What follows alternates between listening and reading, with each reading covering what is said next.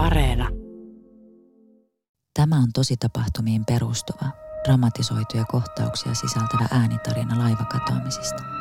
MS Mystery, jakso 6. Kyllä mä sanoin, että pystyisin vaikka itse hyppää täältä laivalta ja siitä ei edes mitään jälkiä.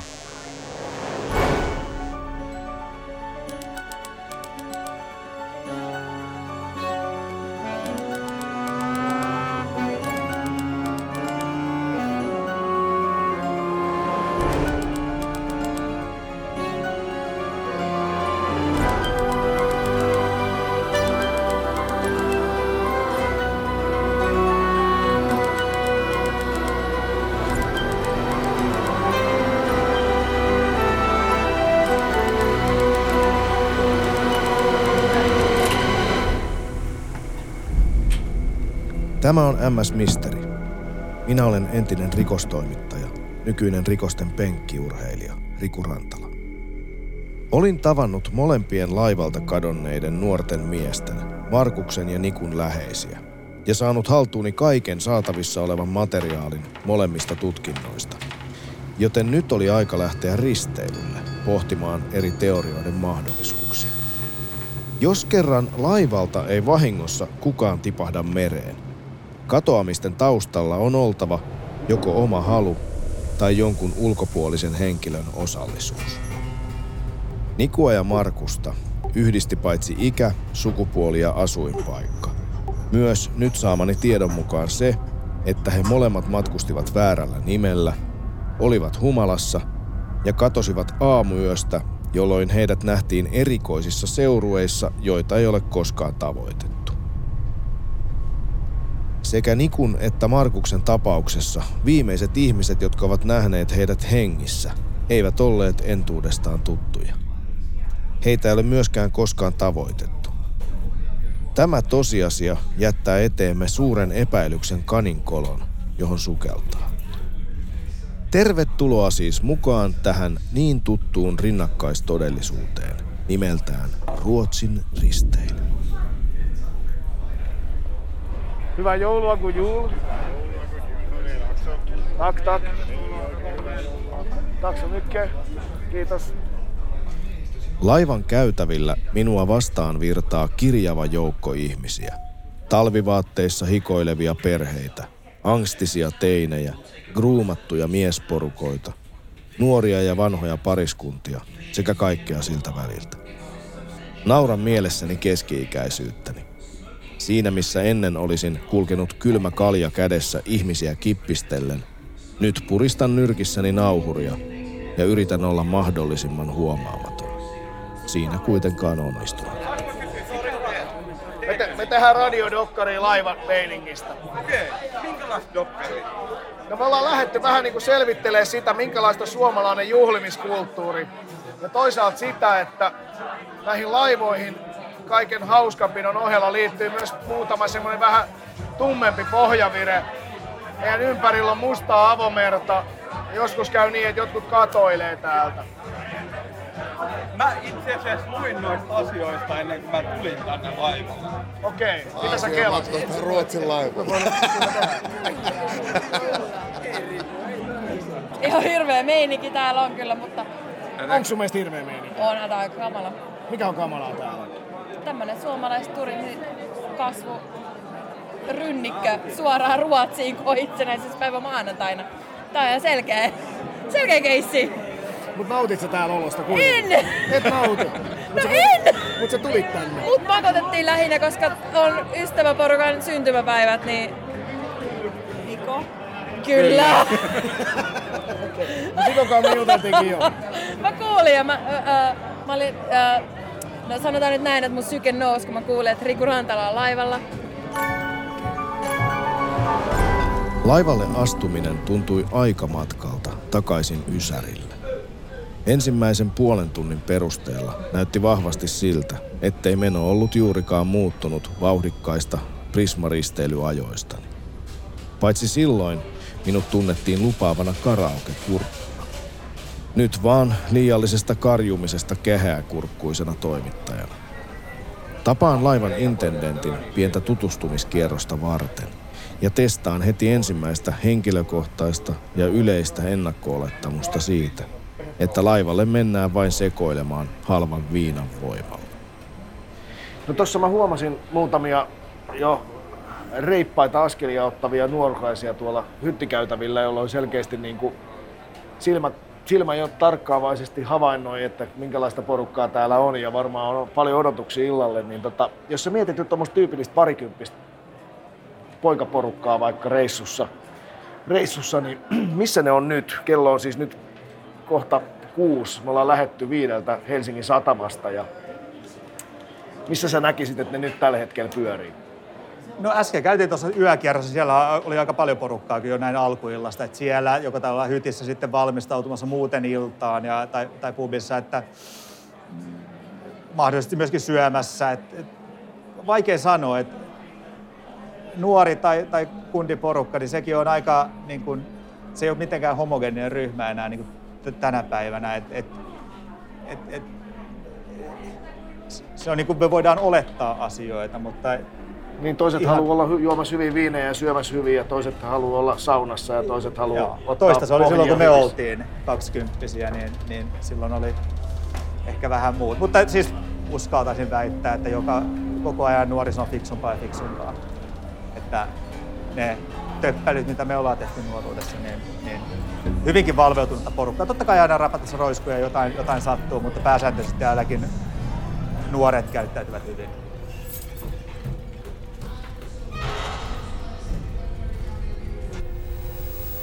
Kierroksen jälkeen heitän laukkuni hyttiin ja alan valmistautua iltaa varten. Tämä rituaali toistuu jokaisella risteilyllä, jokaisessa hyttikäytävässä, jokaisessa hytissä. Olemme kuin jättimäinen mehiläiskenno ja edessämme on risteilyn mitalla puhdasta, makeaa hunajaa. Minä, keski-ikäisyyteni kanssa sinun kaupat tehnyt mediapelle ja yksi tämän laivan mehiläiskennojen lukuisista työmatkalaisista – puolestani huokaan syvästä kiitollisuudesta, kun avaan buukkaamani kakkoskannen kenkälaatikon sijaan kymppikerroksen raikkaan ja ilmastoidun ikkunallisen hytin. Kierroksemme päätteeksi laivan intendentti yllätykseksi upgradeasi minut. Ehkä polvissani asti roikkuvat silmäpussini laukaisivat hänen empatiansa. Otin siis pienet torkut ennen riehakasta iltaa.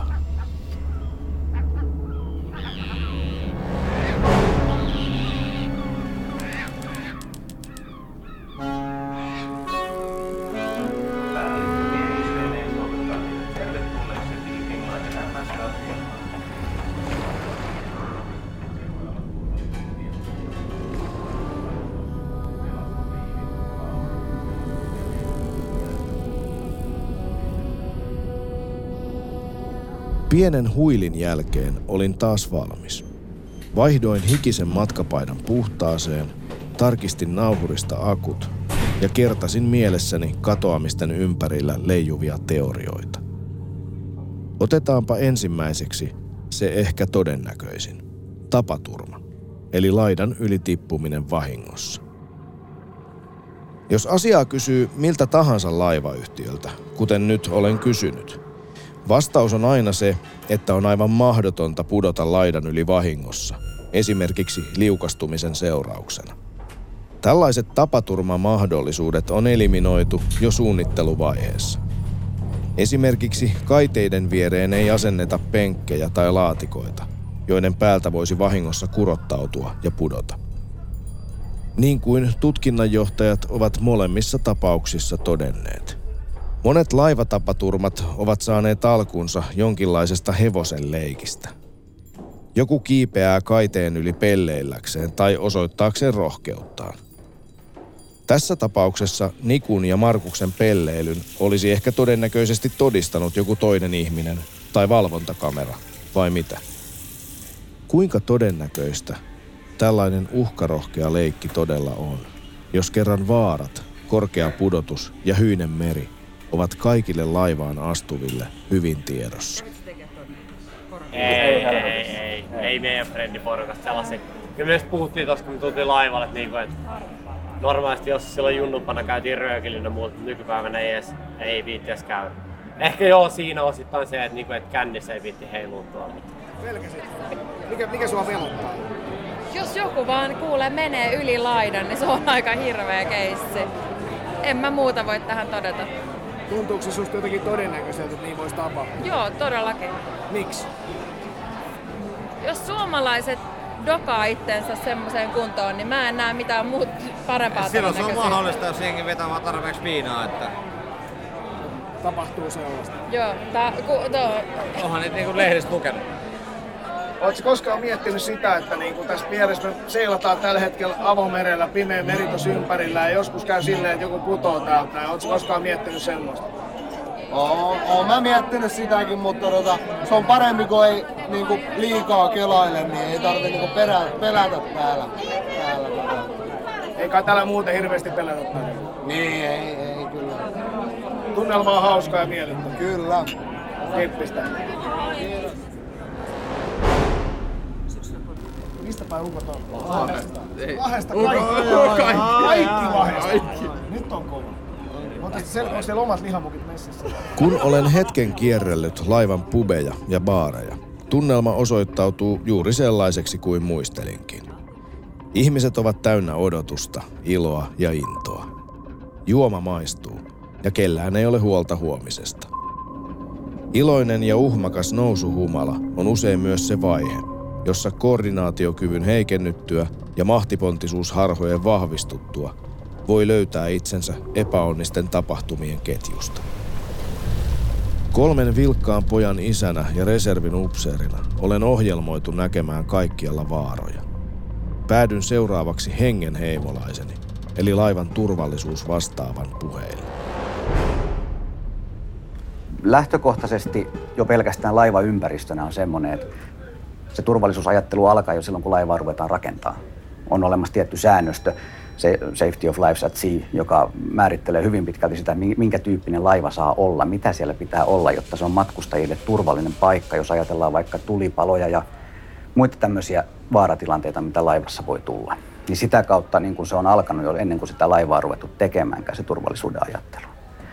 Öö, rakenteet on totta kai sitä kautta silloin selvät. Öö, henkilökunta sit on vastaavasti taas turvallisuuskoulutettua monilla asioilla. Tietyt työtehtävät vaatii tietyt viralliset pätevyydet, jotta täällä voi ylipäätään olla töissä ja huolehtia sitten näistä meidän matkustajista ja heidän turvallisuudesta. Nämä on tämmöisiä niin kuin isoja asioita, mitkä on mietitty jo pitkälle etukäteen valmiiksi. Sitten tämmöistä muuta suunnittelua on totta kai niin kuin tämmöinen lähempi käytännönläheinen on se, että ajatellaan esimerkiksi lähtökohtaisesti, paljonko meille tulee matkustajia, kuinka paljon me tarvitaan henkilökuntaa, jotta meillä varmasti on riittävästi resursseja ihan normaalitilanteessa palvella asiakkaat hyvin ja sitten mahdollisissa hätätilanteissa hoitaa kaikki asiat niin, että ne sujuu kunnialla.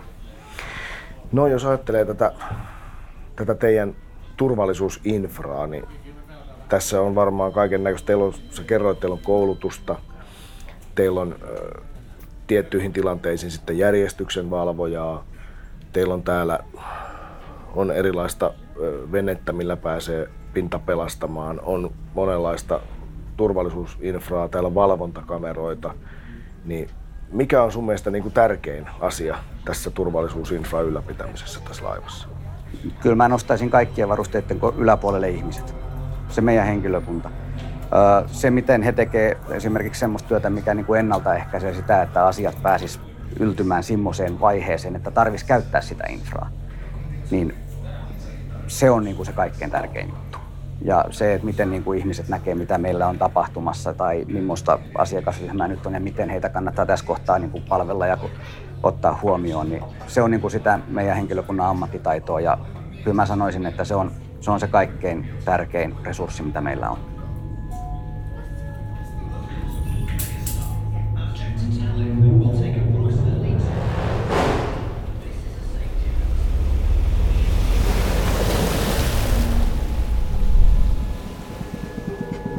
Laivan käytäviä pitkin keinuessani kiinnitän nyt entistä enemmän huomiota henkilökunnan määrään, hätäpoistumisreitteihin ja turvakameroihin. Miten näin suljetussa paikassa voi joku kadota kuin savuna ilmaan? Kun Markus ja Niku näkyivät viimeisen kerran kameroissa, laiva oli saaristossa, lähellä asutusta ja tuntien päässä satamasta.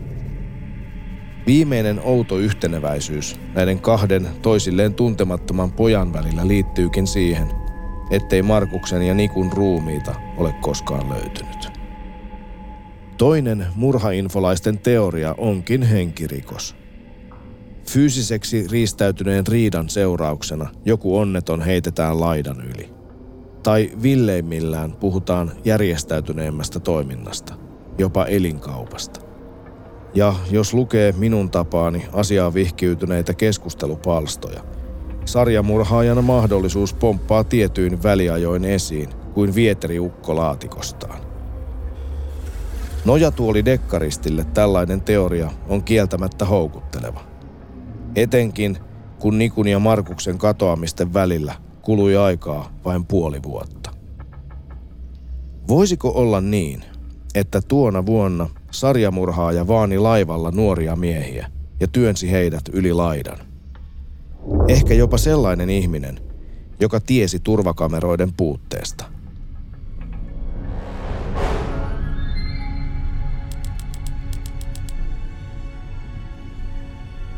Sarjamurhaaja teoriaan tulee aina suhtautua kriittisesti. Usein sellaisia kerrotaan urbaaneina legendoina tai folklorena. Se, että laivoilla liikkuisi nuoria miehiä mereen tuuppiva sarjamurhaaja, on läheistä sukua tarinalle, jonka mukaan Turussa liikkuu humalaisia Aurajokeen tuuppiva rikollinen.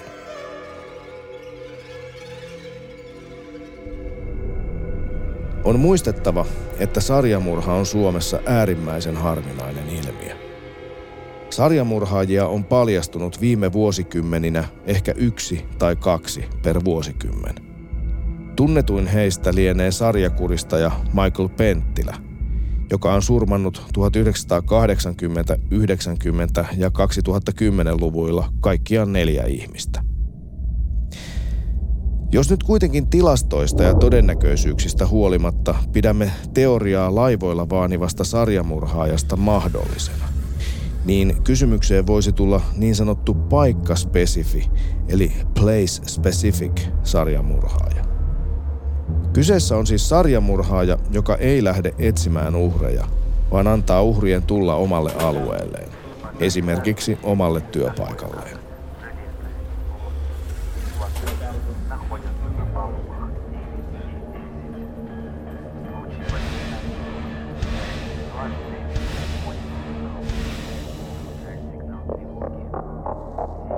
Tämänkaltaisia työpaikkamurhaajia on todistetusti ollut niin maailmalla kuin myös Suomessa, mutta laivojen sijaan sairaaloissa. Siinä missä laivoilla kuolema tai matkustajan katoaminen on poikkeus ja havaitaan melkein aina, sairaalassa kuolema on tavallinen, jokapäiväinen vieras. Suomessa tällainen henkirikossarja paljastui 2009 kun poliisi pääsi perushoitajana työskennelleen Aino Nykoppin jäljille. Potilaitaan myrkyttänyt Nykop tuomittiin lopulta viidestä murhasta ja viidestä murhan yrityksestä, ja hän istuu yhä elinkautistuomiotaan.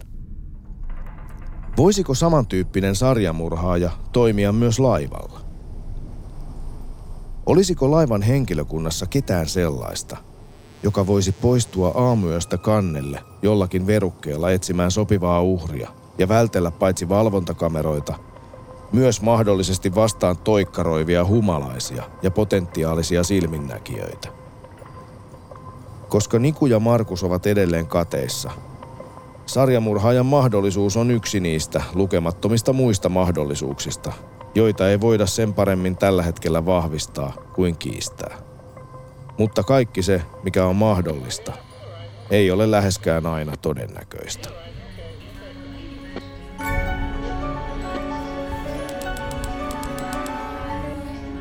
Kadonneiden ihmisten joukossa on aina myös niitä, jotka ovat kadonneet vapaaehtoisesti. Syystä tai toisesta he haluavat katkaista siteet entiseen elämäänsä, kuten sukulaisiin ja tuttaviin, ja muuttaa muualle joko toiselle paikkakunnalle tai ulkomaille. Jos vapaaehtoisesti kadonnut on aikuinen ja muutenkin täysivaltainen, poliisilla ei ole valtuuksia tehdä oikeastaan mitään. Ihminen saa halutessaan kadota teille tietymättömille. Joskus poliisi saa yhteyden näihin niin sanottuihin kadonneisiin ja saa kuulla, ettei henkilöllä ole mitään halua palata takaisin. Nikun ja Markuksen kohdalla tämä ei vaikuta todennäköiseltä. Heillä oli elämän peruspilarit siinä määrin kunnossa, että heidän edessään pilkisti valoisa tulevaisuus. Koulu ja armeija, työ, elämä. Kumpikaan nuorista miehistä ei ollut sellaisissa vaikeuksissa, ainakaan kenenkään läheisen tietojen mukaan, että hänellä olisi ollut tarvetta tai pakkoa karata ulkomaille. Heillä ei ollut etukäteen valmisteltua, myöhemmin paljastunutta uutta elämää missään toisaalla. Vapaaehtoista katoamista vastaan puhuu myös se seikka, ettei kumpikaan ole käyttänyt pankkitiliään tai puhelintaan enää katoamisen jälkeen. Mutta onko laiva hyvä vaihtoehto, jos haluaa kadota tai liikkua nimettömän? Kuinka helposti laivalle pääsee nykyään livahtamaan tai vaihtoehtoisesti poistumaan huomaamatta? Kerron turvallisuusvastaavalle oman kokemukseni. Mä oon taustaltani ahtaaja. Mä oon ollut kymmenen vuotta Sompasaaren satamassa ahtaajana aikoinaan. Okei. Okay. Ja tota, sitten kerran mä nuorena toimittajana halusin tehdä erikoislaatuisen reportaasin ja päätin kokeilla, että voiko jäniksenä mennä laivaan, niin sanotusti klassikko teko. Ja sitten kun mä olin ollut satamassa töissä, niin mä tietysti hieman tunsin satamien käytäntöjä ja se olikin loppujen lopuksi aika helppoa. Kävelin tuosta olympiaterminaalin rantsusta rampin kautta sisään ja yhtäkkiä mä olin laivassa. Ja sitten lähdettiin kohti Tukholmaa ja tavallaan kukaan ei tiennyt, että mä oon siellä laivassa. Onko tämmöinen enää nykyään mahdollista? Oliko tämä, muistatko minä vuonna? 98. Okei. Okay. No, pahoista asioista seuraa aina jotain hyvää. Ja tässä kohtaa niin se paha asia on VTC-iskut. Sen jälkeen on satamien turvatasoa parannettu ihan merkittävästi. Ja, ja nykyään niin kuin satama-alueelle pääsy on sitä kautta niin kuin aika paljon haastavampaa. Sitä valvotaan aktiivisemmin ja vastaavasti sitten vielä laivat ovat velvollisia pikkusen valvomaan omaa aluettaan sitten vielä jo erikseen valvotun satama-alueen sisällä. Eli se tilanne on muuttunut siitä aika paljon. No jos mietitään ihmisten salakuljettamista, niin tietysti voihan ajoneuvoon kätkeä ihmisiä ja eikä sitä kaikkia ajoneuvoja voida ikinä tarkistaa. Oletko se kuin usein uralla törmännyt tämmöiseen niin sanottuun salamatkustajakeissiin, onko sellaisia? On niitä ollut alle, yhteen käteen ne keissit mahtuvat. Öö, enemmänkin, ei niinkään sitä, että joku koettaisi tulla täysin pimennossa, mutta enemmänkin todennäköisempää olisi se, että joku toinen koettaa matkustaa kolmannen ihmisen henkilöllisyydellä. Miksi? Jos oma on vaikka etsintäkuva.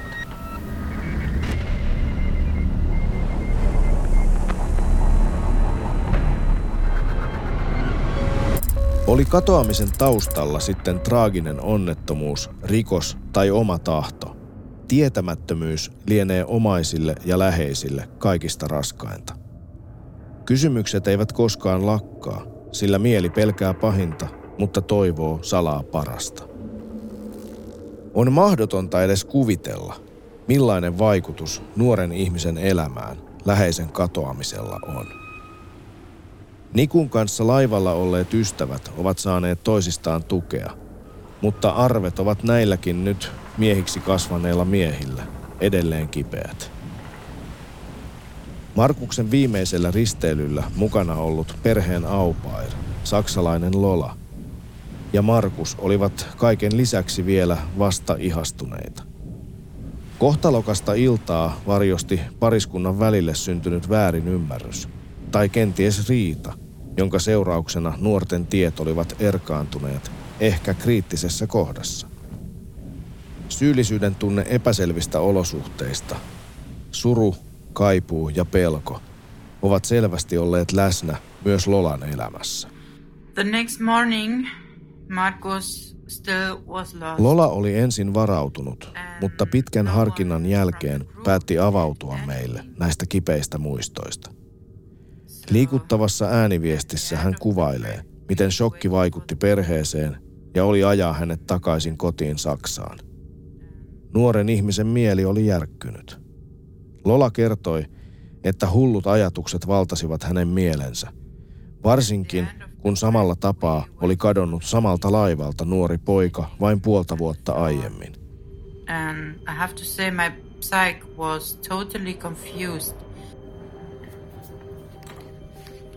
Since we came home, I kind of prayed every day. I couldn't believe what happened. It was like in a dramatic movie. After a while, my host family started to talk to a fortune teller who said that someone put him to one box and brought him to Sweden. We even started to think about possibilities like organ trade. You cannot imagine how crazy you become. I really have to say that I think about Marcus very often, really very often. At least always when I see water. At Oltuaan Suomessa yhteensä 11 kuukautta, Lola lopulta lähti maasta, eikä ole sen jälkeen palannut. Hän pitää silti välillä yhteyttä isäntäperheensä kanssa ja muistelee Markusta lämmöllä.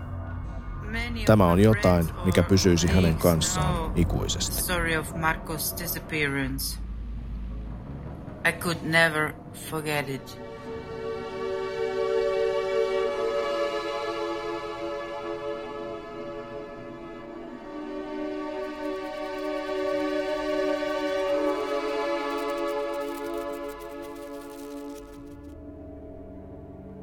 Ilta on jo pitkällä. Houseband soittaa viimeisiä hitaita ja eksyneitä ihmisiä haahuilee ympäriinsä. On jäljellä vielä yksi teoria. Se yksinkertaisin ja myös lohduttomin. Olemme kuin huomaamatta kyyristyneet turvallisuusvastaavan kanssa lähemmäksi toisiamme. Ääneni pehmenee. Mitä sä ajattelet tämmöisistä man overboard, eli mies yli laidan tilanteesta tai laivalla? No se on, se on tosi surullinen tilanne. Se on surullinen tilanne sekä henkilökunnalle että omaisille, ennen kaikkea tietenkin omaisille, mutta myös meille kaikille muille. Ne on, se on, ne on raskaita. Onneksi ne on harvinaisia, ei, ei, no, ei tommosiin voi tottua. Ne on niin harvinaisia juttuja. Tuossa kun juteltiin ennen näitä nauhureita tästä aiheesta, niin sä sanoit, että sä et hirveän mielellään juttelis näistä man overboard-tilanteista. Miksi? koska niillä saattaa olla sitten heijasten vaikutuksia ja ne ei ole koskaan positiivisia. Itsemurha-teemaa on siis käsiteltävä varoen. Mediassa vältetään itsemurha-uutisointia, sillä julkisuutta saaneissa itsemurhissa on tunnetusti jäljittelyriski. Etenkin niille henkilöille, joilla on itsetuhoisia ajatuksia, itsemurhien uutisointi saattaa toimia laukaisevana tekijänä. Saman syyn takia itsemurhien tavoista ei yleensä kerrota yksityiskohtaisesti, eikä itsemurhia sovi myöskään dramatisoida. Se on kuitenkin fakta, että monissa laivakatoamistapauksissa itsemurha on viranomaisen näkökulmasta varteenotettavin vaihtoehto. Esimerkiksi Jussi Pajuojan ja Markku Salmisen tekemässä keskusrikospoliisin julkaisemassa selvityksessä mainitaan, että poliisin valtakunnallisesta etsintäkuulutusrekisteristä ajalla 1980-95 hukkuneita oli 89, joista itsemurhan tehneitä oli 47, siis yli puolet. Suurin ryhmä näistä oli niin sanotut laivaitsemurhat, joita aineistossa oli peräti 34. Laivaitsemurhien määrää suhteessa muihin hukuttautumisitsemurhiin selittänee ainakin osittain se, että laivalla itsemurhasta jää monesti jonkinlainen todiste, kuten valvontakamera tallenne tai silminnäkijä havainto. Pajuojan ja Salmisen mukaan valtaosa matkustajalaivoilta kadonneista henkilöistä on joko tehnyt tietoisesti itsemurhan hyppäämällä mereen tai menettänyt henkensä käyttäytymällä selvästi itsetuhoisella tavalla, esimerkiksi tasapainoilemalla laivan kaiteella. Mitä Nikun ja Markuksen katoamisiin tulee, niin poliisi pohti tutkinnassaan selkeästi sitä, että Niku olisi kenties tullut illan päätteeksi aasialaisnaisten torjumaksi. Markuksen tapauksessa tutkinnassa esiin tullut väärinymmärrysten ja mahdollisen mustasukkaisuuden sekä huolen värittämä sekava ilta on saanut poliisin selvästi pitämään itsemurhaa todennäköisimpänä Markuksen katoamisen syynä. Vaikka samaan tapaan kuin Nikulla, ei Markuksellakaan ollut viitteitä aiempaan itsetuhoiseen käytökseen.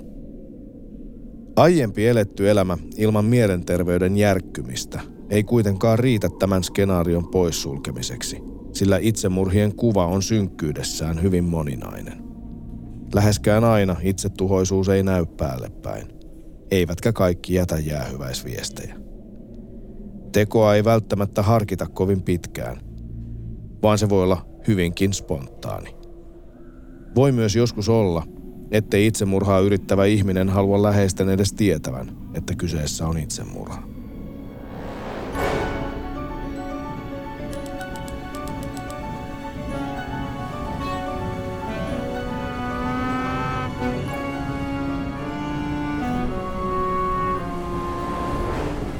Pää täynnä ajatuksia ja erään ystävällisen seurueen tarjoamia valkovenäläisiä. Lähdin etsimään hyttiä. Kello oli paljon, mutta pikimustan ja horisontittoman meren ympäröimä laiva tuntui aika tyhjiöltä. Matkalla kohtasimme rahtilaivoilla työskennelleen uhmakkaan nuoren merimiehen, joka halusi sattuneista syistä pysyä anonyyminä.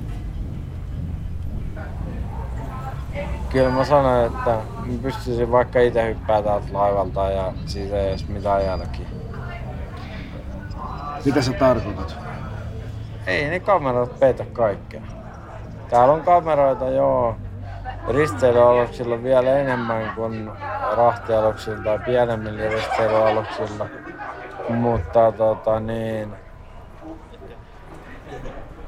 mä voin väittää, että jokaisella laivalla, mikä seilaa Itämerellä, on sokeita pisteitä, mistä sä pystyt hyppäämään kenenkään huomaamaan.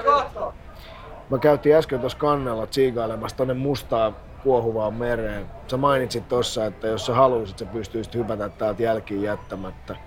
Onko sun koskaan tehnyt mieli hypätä? On. Mitä siitä voi kertoa? Minkälainen se fiilis on, kun tekee mieli hypätä?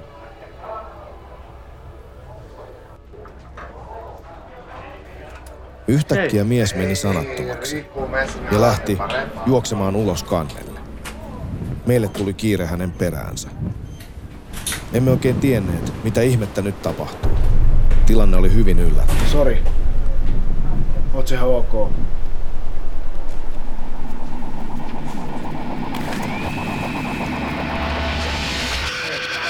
Ollaan pääsee hätään. Sori. Ei oo mitään hätää. Oot ihan ok? Mä en tarkoittanut sitä. Jos, et sä, jos sä et halua puhua, panna, joo joo, ei mitään, kaikki poikki. Onneksi saimme miehen kiinni kannella.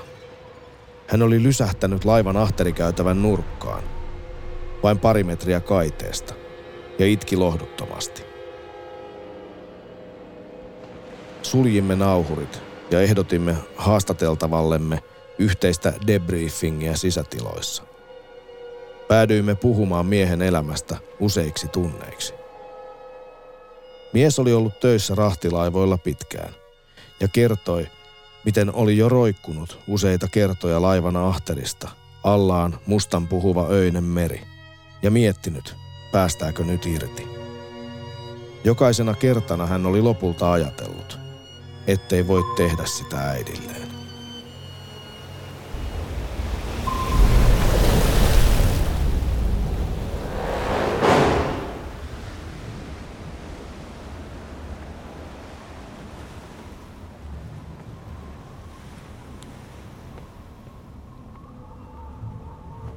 Pitkän ja polveilevan keskustelumme aikana seuraamme liittyi myös muita nuorukaisia. Eräs Pohjanmaalta omien sanojensa mukaan kiihkouskovaisesta perheestä kotoisin oleva mies halusi kertoa minulle, että kehitysvammaisen äitinsä ja alkoholisti isänsä sijaan kaikista maailman ihmisistä, juuri minä ja Tunna, diipisti travellaava outo Madventures kaksikko, kasvatti häntä televisioruudun välityksellä itsenäiseen ajatteluun. Keskustelumme välittömyys kannusti jokaista meistä puhumaan avoimesti ongelmistamme, paineistamme, peloistamme. Minulle tuli olo, että olimme kaikki turvassa, vaikka vieressämme pauhasi tummana ja jäisenä armoton Itämeri. Mietin mielessäni, että toisten ihmisten läheisyys ja välittämisen ilmaiseminen taitaa olla se kaikkein parhaiten kelluttava pelastusliivi. En paljasta enempää, mutta voin ilokseni kertoa, että pysyimme yhteydessä tapaamani nuoren ex-merimiehen kanssa, ja hänellä on kaikki hyvin.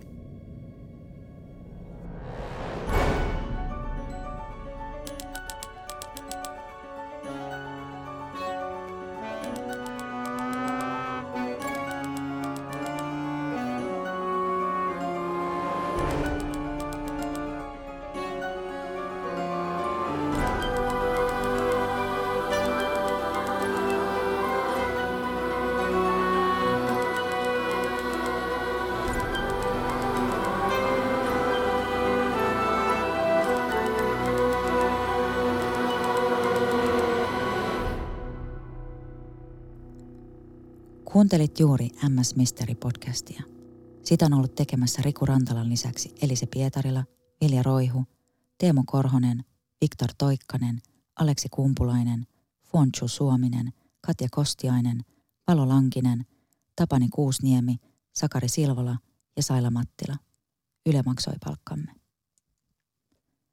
Mikäli sinulla on minkäänlaista tietoa, joka liittyy tässä jaksossa kuulemaasi, laita viestiä numeroon 044 978 3731.